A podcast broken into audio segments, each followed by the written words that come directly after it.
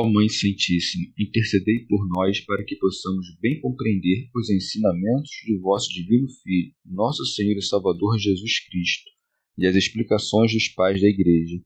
Ó Virgem Imaculada, ofereço-vos este trabalho e peço que abençoais aqueles que o ouvirem, e que seja para a maior honra e glória de Deus. Amém.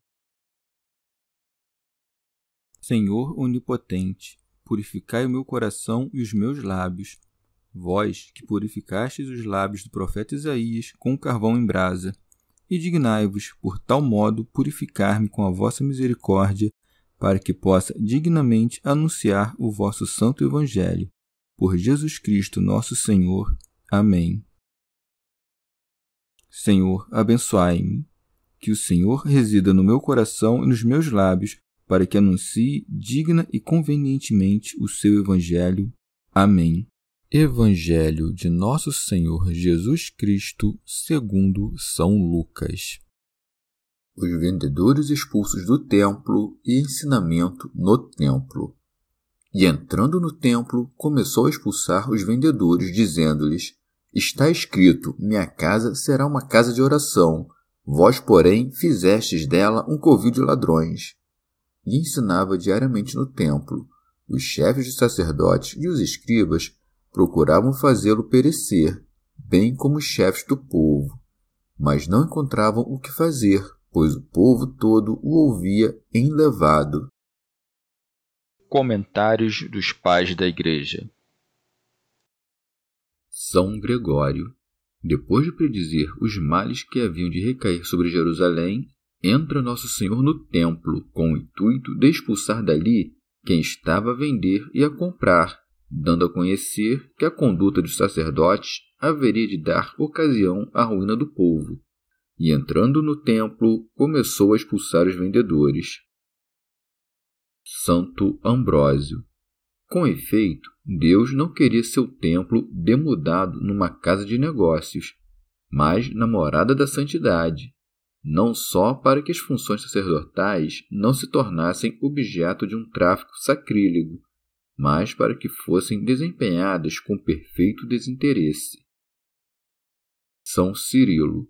Havia então no templo uma multidão de mercadores a vender animais para os sacrifícios prescritos pela lei de Moisés, mas já era chegado o tempo em que desapareceriam as sombras e brilharia a verdade em Jesus Cristo, razão porque Nosso Senhor, que era adorado junto com seu Pai no templo, ordenou que se emendassem os ritos da lei e que fosse o templo convertido em casa de oração.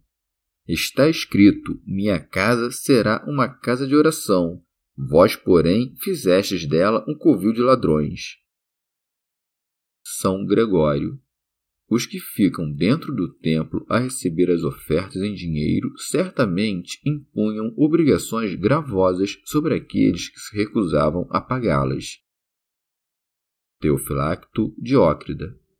Nosso Senhor já agira da mesma maneira no começo do seu ministério, como anuncia São João. Agora, falo uma segunda vez para tornar mais inexcusável ainda a culpabilidade dos judeus, que se não haviam emendado na primeira. Santo Agostinho. Em sentido figurado, o templo representa a humanidade de Jesus Cristo ou seu corpo, que é a Igreja. É, pois, como chefe da Igreja que diz, destruí este templo e eu o reedificarei em três dias. E como está unida a Igreja, que é seu corpo, registra ainda o mesmo evangelista. Tirai daqui isto.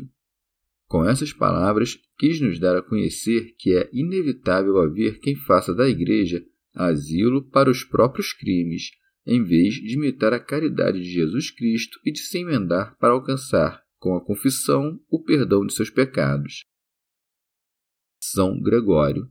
Não priva de seus ensinamentos divinos sequer os indignos e ingratos. Restabelecidos o rigor e a disciplina com a expulsão dos vendilhões, concede a todos publicamente os benefícios de sua graça, e ensinava diariamente no templo. São Cirilo. Seria de se esperar que a doutrina de Jesus Cristo e suas obras os convencessem de o adorar como seu Deus, mas, longe disso, eles buscavam matá-lo. Os chefes dos sacerdotes e os escribas procuravam fazê-lo perecer, bem como os chefes do povo. São Beda. Seja porque Nosso Senhor ensinava todos os dias no templo, seja porque havia expulsado os vendilhões, seja, enfim, porque lá entrando como rei e senhor tivesse a multidão que nele cria o recebido entre louvores e hinos celestes. São Cirilo fez o povo uma ideia mais justa de Jesus Cristo do que os escribas, fariseus e príncipes dos judeus, os quais, recusando-se a crerem nele, culpavam os demais. Mas não encontravam o que fazer, pois o povo todo o ouvia enlevado. São Beda. Essas palavras se podem entender em dois sentidos diversos. Seja primeiro porque não sabiam como perdê-lo por medo da multidão, seja porque testemunhavam um grande número de pessoas abandonando seus ensinamentos para cerrar fileiras com o Salvador. São Gregório. Em sentido figurado, como o templo está situado no centro da cidade, também aqueles que se consagraram a Deus se encontram no meio dos fiéis. Ora, acontece frequentemente que alguns que tomam o hábito religioso e que ocupam funções nas ordens sagradas fazem desse ministério sublime objeto de transações profanas. Os vendedores no templo representam aqueles que querem vender aos fiéis o que pertence a estes por direito, e com efeito, colocar preço na justiça é vendê-la. Aqueles que estavam a comprar no templo são os que se recusam a pagar ao próximo o que é justo e não fazem questão de cumprir o que é devido por direito, comprando a preço de prata o favor incriminável de seus superiores. Orígenes. Portanto, quem negocia no templo será lançado fora, especialmente se vende pombas. Com efeito, se vendo ao povo as verdades que me foram reveladas e confiadas pelo Espírito Santo, ou se me recuso a ensiná-las gratuitamente, que estou a fazer senão a vender uma pomba, isto é, o Espírito Santo? Santo Ambrósio. Nosso Senhor, portanto, nos ensina que qualquer transação comercial deve ficar banida do templo.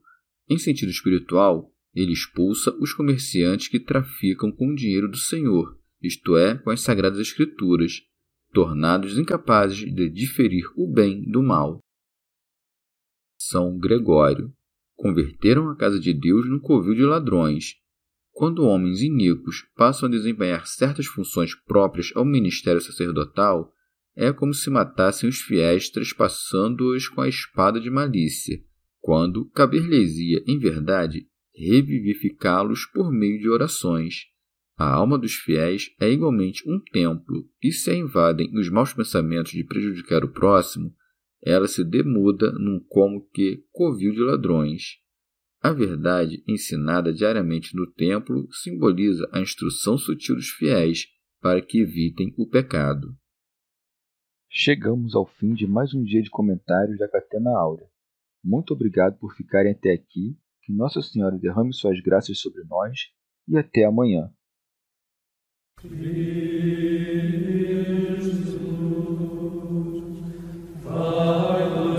vai